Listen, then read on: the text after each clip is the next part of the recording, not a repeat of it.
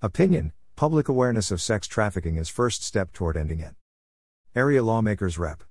Vicki Kraft and Rep. Sharon Wylie join an effort to raise awareness to sex trafficking in Washington.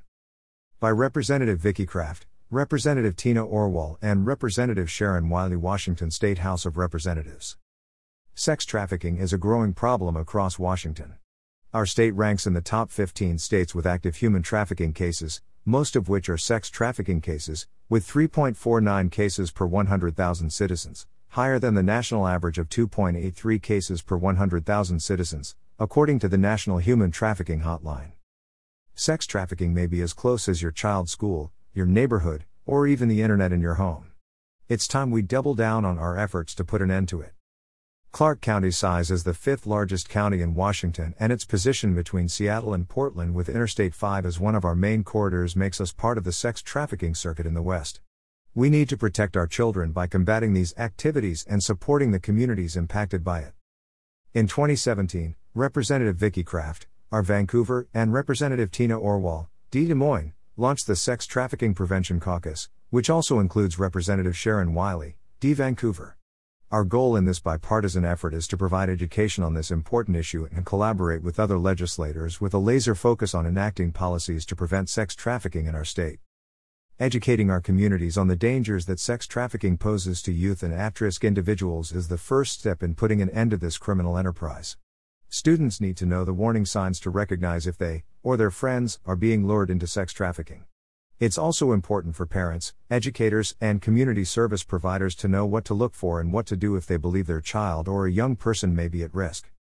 Local advocacy groups in Vancouver are working to address this issue.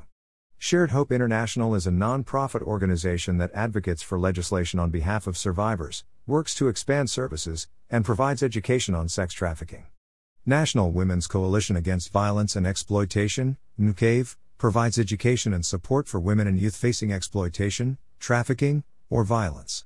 The Human Trafficking Task Force of Clark County is a collaborative, non investigative, task force of individuals, lived experienced experts, and community partners. Their mission is to address the conditions that foster commercial sexual exploitation and labor trafficking of children and adults, provide community outreach, and to connect survivors with trauma informed care. If you think you know someone who may be at risk of being involved in sex trafficking, here are some steps you can take. Know the warning signs. Download this free information at sharedhope.org/resources/.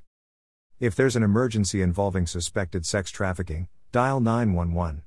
If you believe you may have information about a trafficking situation, contact the National Human Trafficking Hotline at 1 888 373 7888 or humantraffickinghotline.org or text them at 233,733 to be quickly connected with the proper help, including immediate trafficking intervention, if needed, in your local area. We are also here to help. Please contact our offices if you have questions, comments, or information that would help us further the fight against sex trafficking in our communities. Editor's note Representative Vicki Kraft represents the 17th Legislative District. She can be contacted through her website, representativevickikraft.com. Representative Tina Orwall is Deputy Speaker pro tempore, a member of the House Public Safety Committee, and serves the 33rd Legislative District. Her website is housedemocrats.wa.gov/orwall. Representative Sharon Wylie serves the 49th Legislative District. Her website is housedemocrats.wa.gov/wiley. Editor's note: Opinions expressed in this column are those of the authors alone and do not reflect the editorial position of ClarkCountyToday.com.